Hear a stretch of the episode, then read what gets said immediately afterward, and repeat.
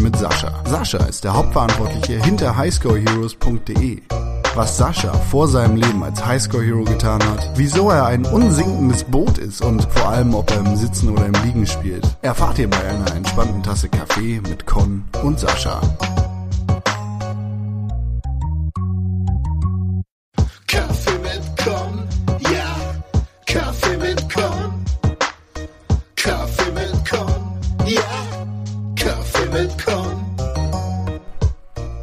Bin Sascha, bin 32 Jahre alt und bin eigentlich der Hauptverantwortliche hinter dem Projekt highscoreheroes.de. Das ist sehr, sehr gut, denn das ist eine ziemlich coole Internetseite über Videospiele. Genau. Oh, oh, ich, ich sage hier genau einfach mal so, als ob es selbstverständlich wäre.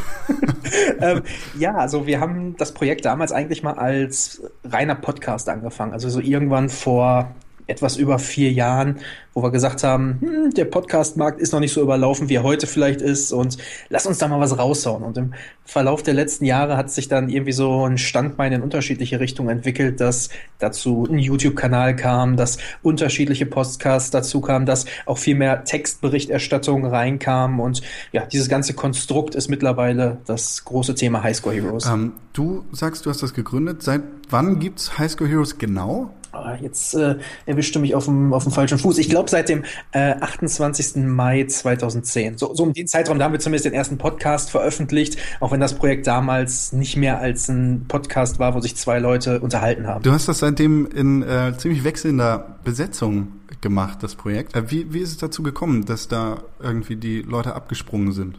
Die, die falsche Antwort wäre jetzt, weil es keiner mir ausgehalten hat, oder?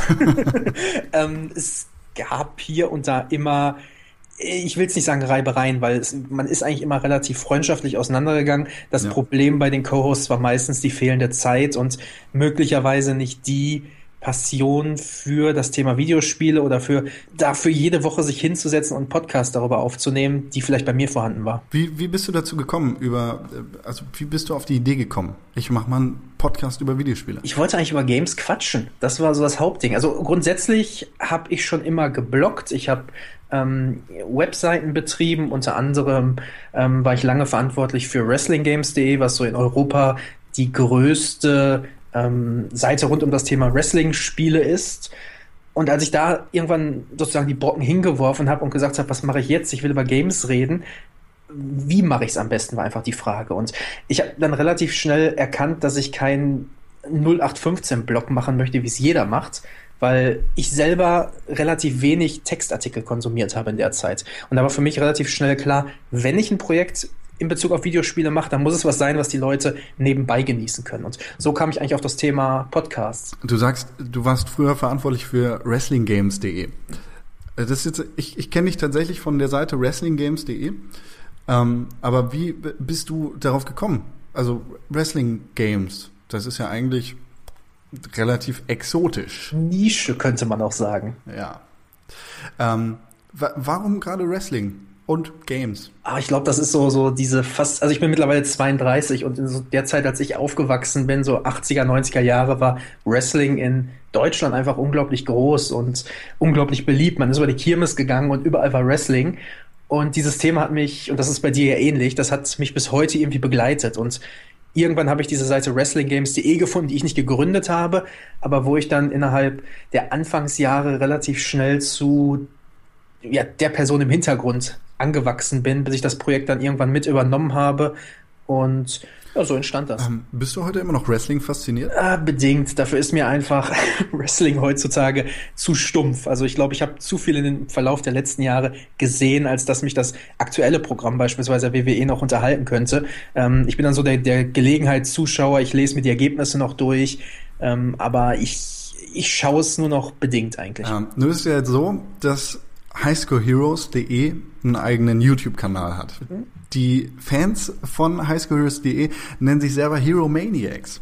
Das heißt, Ähm, da wird es wahrscheinlich einen ziemlich großen Überschneidungspunkt geben zwischen Wrestling-Fans und Highscore Heroes-Fans. Ja, nicht unbedingt. Dieses, ähm, man könnte es meinen, weil Hero Maniacs ist natürlich ein Wortspiel auf Hulk Hogan, einer der größten Wrestler aller Zeiten, laut seinen Augen, ähm, der, der seine, seine Fans immer die Hulk Maniacs genannt hat. Und ja. dadurch, dass einer meiner Co-Hosts, ähm, der Benjamin, der das Projekt ungefähr zwei Jahre oder anderthalb Jahre unterstützt hat, ähm, kam irgendwann drauf, der auch Wrestling-Fan war, wir müssen einen Namen für unsere Fans finden. Wir müssen die irgendwie nennen. Und so kamen wir dann auf dieses äh, Hero Maniacs, was einfach unglaublich gut von der Zunge ging und passte, obwohl ähm, ich glaube, der Großteil unserer Zuschauer mittlerweile hat äh, ja von Wrestling gar keine Ahnung und schaut es auch gar nicht. Du, du, spielst jetzt auch nicht unbedingt nur Sportspiele beziehungsweise nur Wrestling-Spiele auf deinem Kanal. Oh, ganz im Gegenteil. Also es ist eher die Seltenheit. Es kommt hier und da mal vor, wie aktuell habe ich zum Beispiel eine Reihe zur NBA, ich habe eine Madden-Reihe beendet.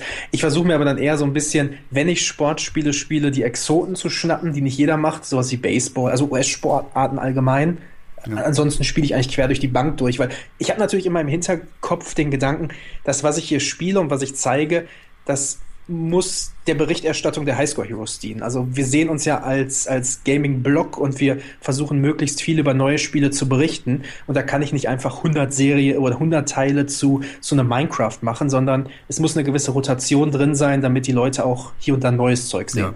Obwohl es bei euch ja auch ähm, ganz schön viele Teile zu Minecraft auf der Xbox 360 war es, glaube ich, damals gab. Genau, äh, aus Mangel an Alternativen. also es kommt dann schon mal vor, dass man rein hat, wo man eigentlich nur reinspielen möchte und wo man merkt, okay, die Leute haben Spaß dran und man streckt das Format ein bisschen.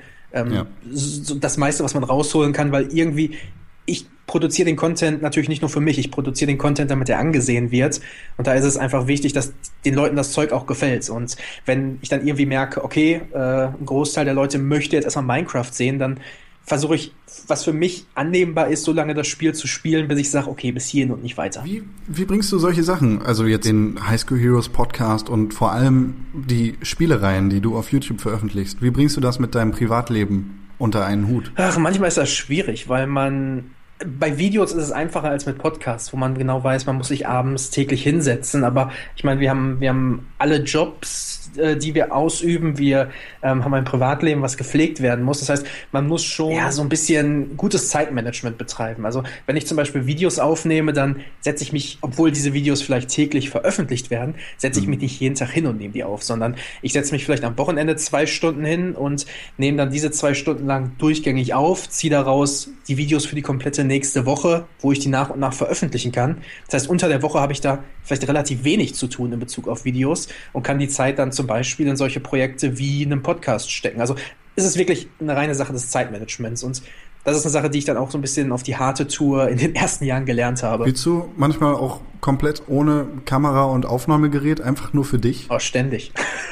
ich, ich, spiele wahrscheinlich viel mehr, als man äh, sollte. Also wenn ich, wenn es heute noch diese, diese Packungshefte geben würde, wo drauf steht, hören Sie nach 15 Minuten auf, oh boy, hätte ich Probleme.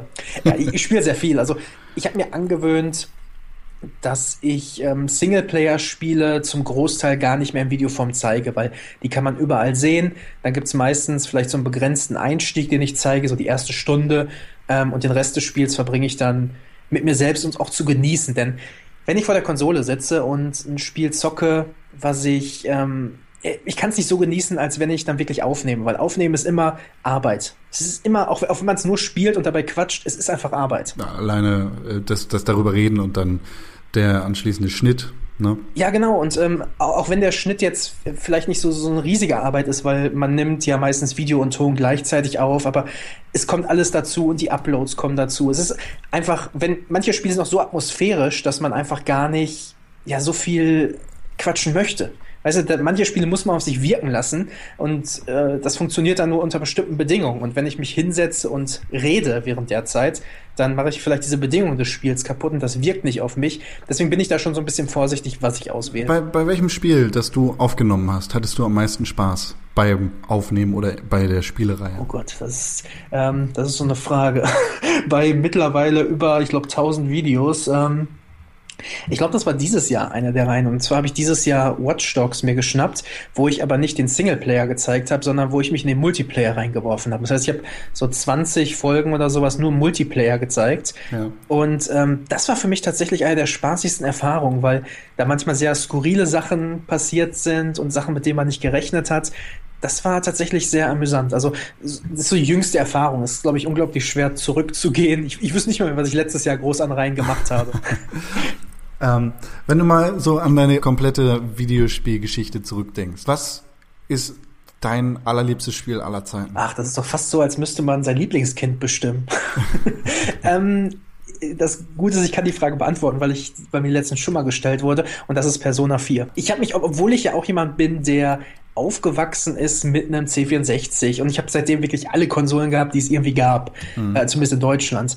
Ich habe nahezu alles gespielt, was irgendwo mal veröffentlicht wurde, aber ähm, so Persona 4 ist eine Erfahrung, die ich erst vor zwei Jahren gemacht habe und das ist bis heute, glaube ich, so die Erfahrung, die mir am besten gefallen hat, die mich am meisten in eine Spielwelt reingezogen hat ähm, aber es gibt natürlich unglaublich viele Contender auf, auf dem Platz zwei, so wie Secret of Mana oder äh, alleine Rollenspiel, da, da könnte ich äh, Stunden drüber sprechen. Ja, ich, ich muss äh, gestehen, ich verfolge den High School Heroes Podcast äh, tatsächlich und ich höre mir jede Folge von euch an.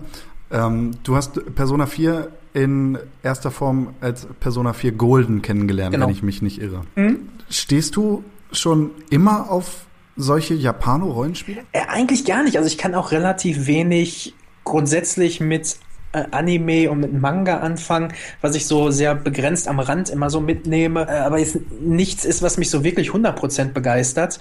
Hm. Ähm, Rollenspiele an für sich gefallen mir. Rollenspiele sind wahrscheinlich auch mein Lieblingsgenre, was es ja in Videospielform gibt.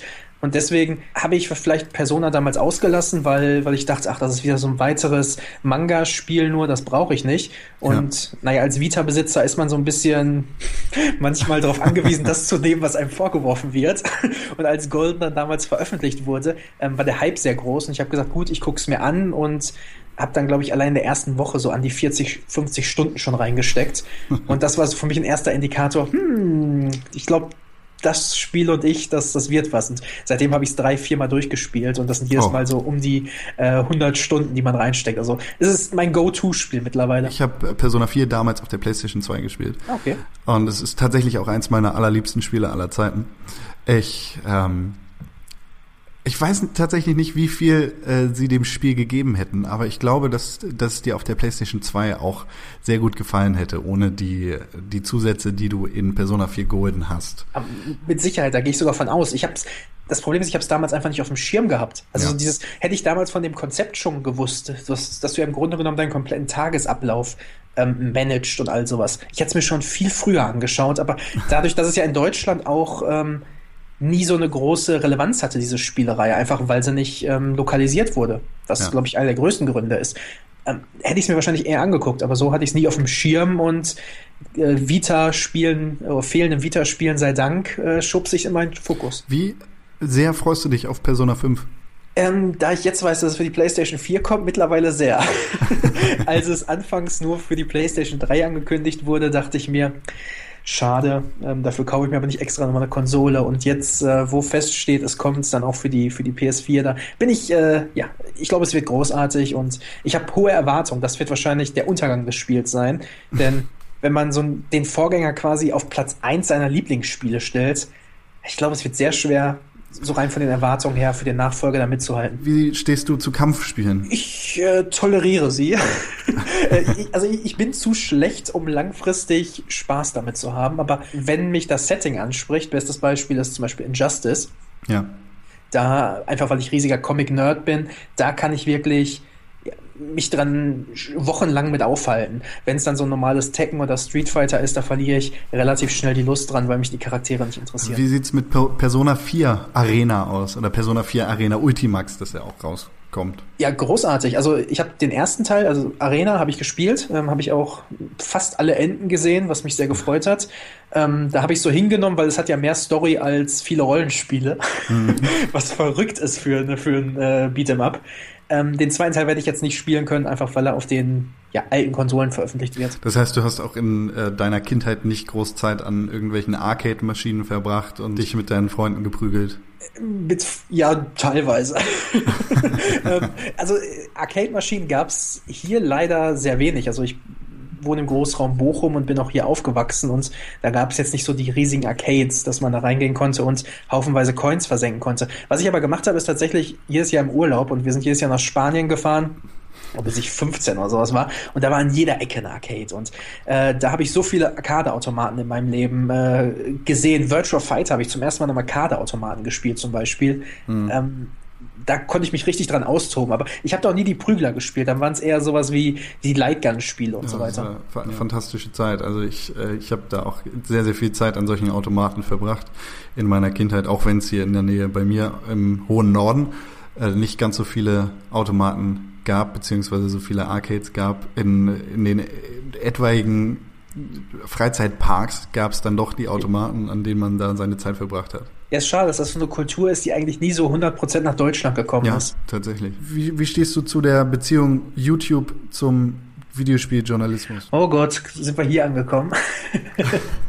ähm, persönlich finde ich sehr wichtig, dass man einfach deklariert, wenn eine Beziehung da ist. Und ich kann da nur für mich sprechen und ich will nicht für andere sprechen.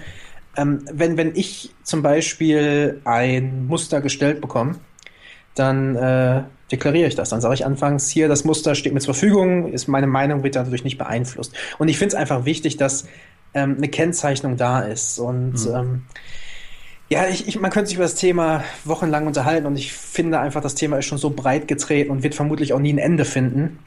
Ja. Aber ich finde einfach, ich finde es gut und wichtig, dass eine Deklarierung da ist, wenn man beispielsweise eine Reise von Person X nach Afrika gestellt bekommt, um dazu berichten, dann, hey, warum nicht einfach kurz in einem Nebensatz erwähnen? Ist ja kein Problem. Man erwartet nicht, dass man sich da stundenlang hinstellt und die Beziehung aufdeckt oder sowas in der Art, aber es sollte einfach Hast du in meinen Augen das Gefühl, dass ähm, ja, dass diese YouTube Let's Play Erscheinung, dass, äh, dass den Online-Journalismus quasi so verdrängen wird, wie es damals der Online-Journalismus beim Print-Journalismus zum Thema Videospiele geschafft hat?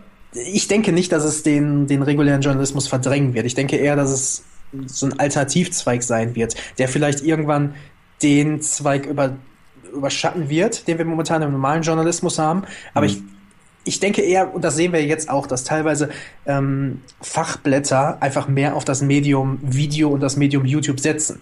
Ähm, da haben wir selbst in den letzten Jahren so eine große Veränderung gesehen. Es ging ja mal damit los, dass, dass Printmedien zum Beispiel Videos gebracht haben. Ich erinnere mich an ein Nintendo-Magazin, wo eine Videokassette von Donkey Kong bei war, vor unzähligen Jahren. Ähm, bis heute hin, dass halt Magazin XYZ nicht mehr eine CD beilegt, sondern sagt, hey, wir haben diese ganzen Sachen auch online, ihr könnt euch die anschauen. Also ich denke eher, es wird zu einer, einer Art Verschmelzung kommen, die wir dann sehen, aber eine komplette Verdrängung sehe ich einfach nicht. Du selber bist ja auf vielen Kanälen tätig, sowohl im äh, Blog als auch bei YouTube als auch im Podcast-Bereich. Hast du jemals dran gedacht, dass Thema Videospieljournalismus oder ja, die Berichterstattung über Videospiele zu deinem Vollzeitberuf zu machen? Wenn es die Möglichkeit gibt, äh, mit Sicherheit. Und ich denke, diese Gedanken sind niemanden fremd, der anfängt. Also äh, auf, die, auf, die, auf, die, auf dem Themengebiet. Bei mir war das auch anfangs vielleicht eine der Grundideen, dass ich sagte, man könnte ja mal mit darüber anfangen, über Videospiele zu berichten und vielleicht dadurch einen Fuß in die Tür zu bekommen. Bei mir war es dann, dass ich diesen Zweig aber eigentlich nie verfolgt habe, ähm, obwohl man natürlich viele Kontakte in die Branche knüpft und vielleicht heutzutage dadurch sogar ein bisschen einfacher einsteigen könnte.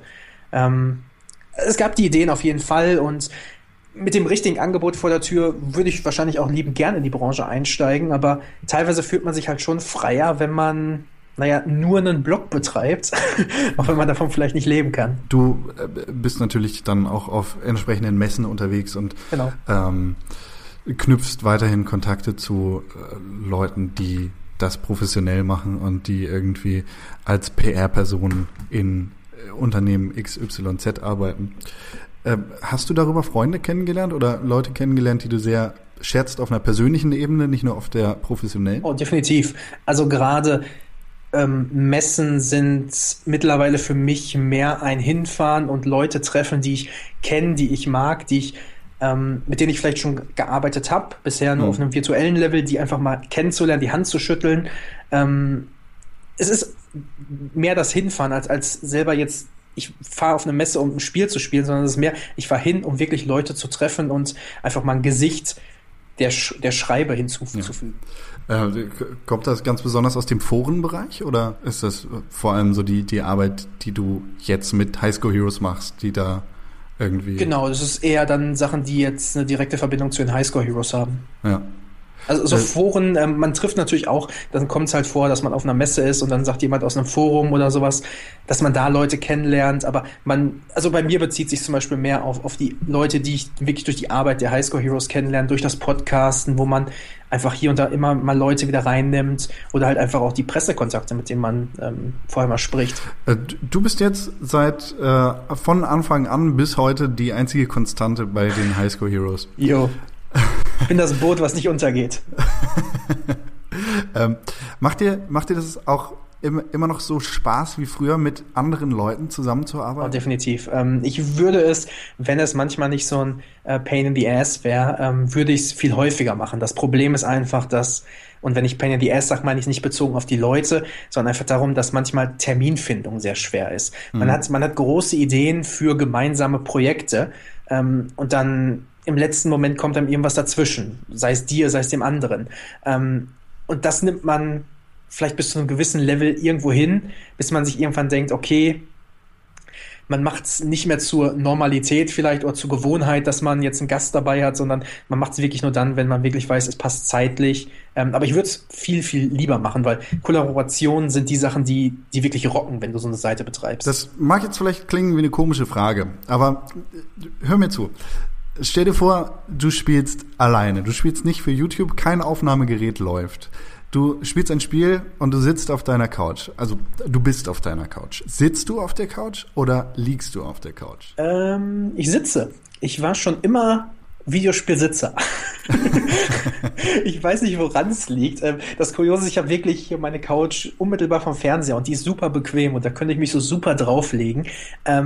Aber selbst liegen mit Blick zum Fernseher hat noch nie funktioniert. Ich war immer schon Sitzer, egal was es ist, war. Ist es dir trotzdem mal passiert, dass du beim Spielen eingeschlafen bist? Mir nicht, aber tatsächlich Freunden in Multiplayer-Sitzungen. Und das äh, sorgt für viel, viel Spaß. Wenn du dir denkst, wo ist denn der Dritte plötzlich? Der wird doch nicht eingepennt sein. genau das ist uns mehrfach schon passiert mit Leuten. Ja, mir ist das tatsächlich schon mal passiert im Sitzen. Komischerweise, weil ich eigentlich nicht im Sitzen einschlafen kann, so dachte ich jedenfalls. Ich bin bei äh, Sherlock Holmes Crimes and Punishment, oh. so, so toll ich das Spiel auch finde, ja. äh, eingeschlafen, als ich auf der Suche nach irgendwelchen Hinweisen gewesen bin. Und als ich aufgewacht bin, ist, ist Holmes nur noch im Kreis gelaufen und ich habe mich gefragt, wo ich überhaupt bin. so was eine Art kenne ich, dass man dann wirklich ähm, vielleicht sehr monotone Sachen macht und man sagt, man legt den Controller mal eine Minute aus der Hand. Sowas kenne ich zum Beispiel. Wenn ja. ich sage, ich lege den Controller mal ganz kurz für eine Minute aus der Hand, um mal eben kurz vielleicht nur mal die Augen zuzumachen und dann kann ich auch wegpennen, aber dann sitze ich auch meistens. ähm, was, also Persona 4 ist dein Lieblingsspiel aller Zeiten. Was ist das Spiel, das dich vielleicht in deiner Kindheit oder in deiner ähm, Geschichte als Videospieler am meisten geprägt hat? Oh Gott. Du kommst hier mit Fragen um die Ecke, ne? ähm, am meisten geprägt. Ich glaube, es könnte tatsächlich sowas wie Secret of Mana sein, was ich vorhin schon erwähnt habe. Einfach weil es die erste ähm, also so, so eine sehr frühe Kindheitserinnerung ist beim Spiel, was mich storymäßig sehr mitgerissen hat. Mhm. Und auf der anderen Seite dann auch ein Spiel war, was äh, multiplayermäßig einfach sehr amüsant war, wo ich wirklich zum ersten Mal so das Gefühl hatte, es ist nicht nur so ein, ja, so, so ein Zusatz der Multiplayer, sondern es ist Integration. Ja, ja es, es, gehört zu dem Spiel und ähm, jeder hatte seine feste Rolle, wenn wir es zu dritt gespielt haben. Das heißt, ähm, ich war das kleine Trollmädchen, der Kollege war der Held. Also man hatte einfach so seine festen Rollen und ich glaube, so das ist eine der prägendsten Erfahrungen der frühen Videospielgeschichte. Und das ist vielleicht auch so ein Grund, warum ich Videospiele heute so sehr mag, weil ich viele gute Erinnerungen in, in der Kindheit an Videospiele gesammelt habe. Du nimmst dir viel Zeit für Spiele und benutzt sie auch, um runterzukommen, so aus dem normalen Alltag. Aber wenn du die Wahl hättest oder wenn du die Wahl hast nach einem richtig anstrengenden Tag, guckst du dir lieber einen Film an oder guckst du oder spielst du lieber ein Spiel? Ich schaue eher eine Serie. Ich wähle also Antwort Nummer drei. ich bin eher der Serienmann anstelle, anstelle von Filmen. Aber tatsächlich, wenn der Tag anstrengend war und ich mich eigentlich nur noch hinhauen will, dann äh, funktioniert bei mir kein Spiel. Dann fehlt mir die Aufmerksamkeit dafür und dann schaue ich lieber eine Serie, das ist eine schöne kleine Berieselung, die man so mitnehmen kann, vielleicht mhm. irgendwas Seichtes, so eine Folge äh, Seinfeld oder sowas. Und ähm, das funktioniert dann ganz gut. Hast du manchmal einfach so, während du ganz normale Dinge machst, die man halt am Tag so macht, hast du da einfach manchmal Videospiele im Kopf und bist zum Beispiel in der Welt von Secret of Mana oder Persona 4, während du eigentlich ganz ganz andere Dinge machst. Ich glaube, jegliche Ja-Antwort wäre hier äh, die falsche. wir sollten uns, äh, ich sollte mich vielleicht dann doch auf eine Couch legen, während du die Brille aufsetzt. ähm, also ich denke schon an Spiele. Das äh, lässt sich nicht vermeiden. Das heißt, wenn ich irgendwas Tolles gespielt habe, ähm, zum Beispiel, ich habe gestern äh, Mordor Schatten gespielt, und ähm, war dann heute, äh, ich weiß nicht, ich habe mir Brot geschmiert oder so und dachte dabei dann dran, hm, den und den, die und die Einheit könntest du dir schnappen und gegen den einsetzen. Also man denkt schon daran und es zieht sich natürlich auch mit, aber es ist nie so, dass ich mir denke, hey, ich bin hier in einer Fantasy-Welt. ja, nein, so war das auch nicht ich gemeint. Ich weiß, wie es gemeint ist. Natürlich, die Gedanken sind da, weil man hat natürlich auch immer, gerade wenn man mehrere Projekte macht, hat man natürlich immer vor Augen, ähm, dass man darüber sprechen muss. Jetzt zum Beispiel mit dem täglichen News-Podcast, da versuche ich natürlich über den Tag hinweg News zu lesen. Ähm, und die bleiben mir natürlich im Kopf und ich denke, hm, was könnte deine Meinung zu dem und dem Thema sein und wie gehst du daran? Also das bleibt natürlich schon. Also ich hatte das zum Beispiel so, ähm, das prägnanteste, an das ich da denken kann, ist tatsächlich Deus Ex Human Revolution. Das hatte ja diese unglaublich krassen Gold-Farbpaletten. Ähm, Mhm. Das ist ja so gold und genau. gelb auf dich zugeströmt. Und bei jedem Sonnenaufgang, den ich gesehen habe, ich stehe jetzt relativ früh auf, ähm, musste ich immer an dieses Spiel denken. Und ich fühle mich heute auch noch dahin zurückversetzt, wenn ich irgendwo einen Sonnenaufgang sehe, dass, dass mir dieser Goldschein von Deus Ex Human Revolution so ins Gesicht oh, schaut. Schön. Oh. oh. Wobei ich habe das manchmal auch, wenn ich ähm, wenn man so, so ganz alltägliche Sachen macht, zum Beispiel, dass du an einem Geldautomaten stehst und du denkst dir, hm, könnte das hier nicht so schön sein wie in Spiel XYZ, dass du einfach nur, weiß ich nicht, äh, dein Smartphone zeigst oder sowas. Also, dass man so an Technologie ausspielen manchmal denkt, da habe ich es vielleicht hier und da mal. Ja, das ist ja vor allem mit Watch Dogs so äh, relativ nah an unserer Zukunft. Genau, mein Wagen ist liegen geblieben, warum nehme ich mir nicht einfach den nächsten? genau das. Wenn du darüber nachdenkst, wo es für dich hingeht in äh, den Videospielen, wo siehst du dich irgendwie, wenn du alt bist? Bist du der Opa, der mit seinen Enkeln zusammen Videospiele spielst? Oder bist du eher der Opa, der dann daneben sitzt und von der guten alten Zeit erzählt. Ich glaube, ich bin so eine Mischung aus beiden. Also bin ich mir, also ich bin, ich glaube, das ist so eine Sache, die trifft auf unsere ganze Generation zu. Das heißt, die Leute, die in den 80ern wirklich mit Spielen aufgewachsen sind und die heute noch in ihren 30ern Spiele spielen, ich glaube nicht, dass das jemals weggeht. Und ähm, ich glaube, für gerade für Enkel wird das unglaublich cool sein, wenn, wenn Opa ähm, selber bei den Spielen nicht nur daneben sitzt, sondern wirklich mitspielen kann. Ähm, man wird vermutlich nicht mal der Beste sein. das heißt, bei Mario Kart äh, 2033 werden wir dann vermutlich äh, hinterherfahren. Aber ich, ich glaube einfach, dass das unglaublich cool sein wird. Also und dass es auch ein Hobby ist, was niemals weggehen wird. Ähm, mhm. Wenn ich dran denke, wie dann so mal die Eltern sagten irgendwann so, bist du nicht ein bisschen alt für Videospiele? Äh, nee, ist man nicht, weil das ist heutzutage einfach so ein Teil der eigenen DNA, die man dann auch nicht aufgeben möchte. Ich schieße halt gerne Leute in Call of Duty. Was ist das Problem? Tja, genau.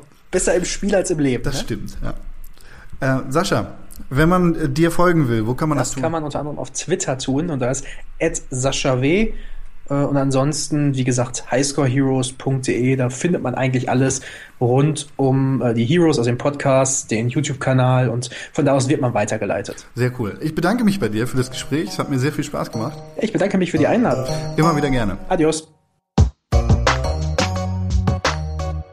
Für mehr Informationen zu Sascha schaut vorbei auf pixelburg.tv. Bei uns gibt's nicht nur Links zu dem Highscore Heroes YouTube-Kanal, sondern auch zu Saschas Twitter-Account @saschaw und natürlich auch zur Internetseite der Highscore Heroes, highscoreheroes.de. Einen ganzen Haufen Artikel, tägliche News, Videos, Podcasts und hin und wieder auch etwas von mir findet ihr auf pixelburg.tv. Wenn ihr bei Kaffee mit Con zu Gast sein wollt, dann schreibt eine Mail an podcast.pixelburg.tv mit dem Betreff Kaffee Gast. Bis zur nächsten Woche und zur nächsten Tasse Kaffee mit Con und einem weiteren Gast aus der Welt der Videospiele.